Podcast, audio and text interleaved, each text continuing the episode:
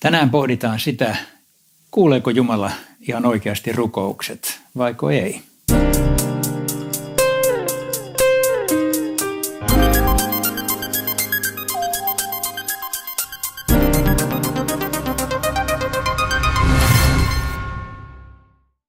Tekstinä on Johanneksen evankeliumin 11. luvusta ja 6, mutta selitän sitten vähän sitä asiayhteyttä.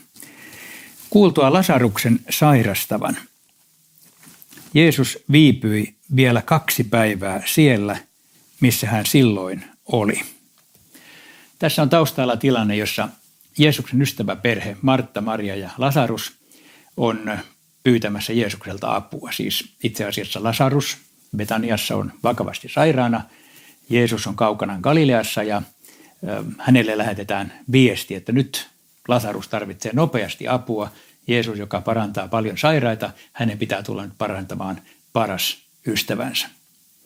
Ja siihen, sen jälkeen tulee tämä teksti, joka on tässä yhteydessä aika hämmentävä. En tiedä, kiinnitetkö huomiota.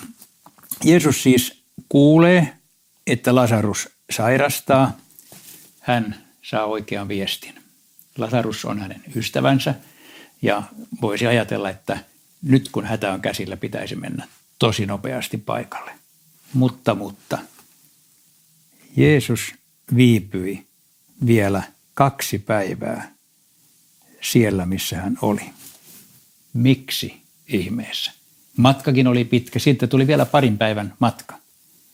Mutta Jeesus ei lähde mihinkään. Kuljeskelee vain siellä – aivan kuin ei välittäisi Lasaruksesta mitään. Ja on aivan varmaa, että nämä pyytäjät ovat täysin hermona.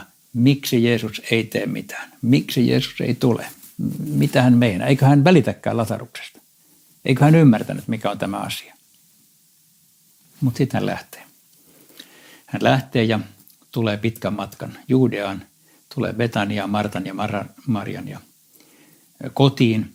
Ja siellä nämä sisaret tulevat vielä vastaan tiellä ja sanovat, että jos olisit ollut täällä, niin meidän veljemme ei olisi kuollut. Ja molemmat sanovat saman repliikin, joka kertoo siitä, että he ovat varmaan sata kertaa puhuneet, voi jos Jeesus olisi ollut, voi jos Jeesus olisi ollut.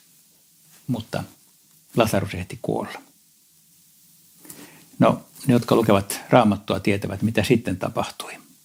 Jeesus menee Lasaruksen haudalle ja herättää hänet kuolleista. Tänään kuitenkin siis kysymme, miksi Jeesus viipyi? Miksi hän lähtenyt heti?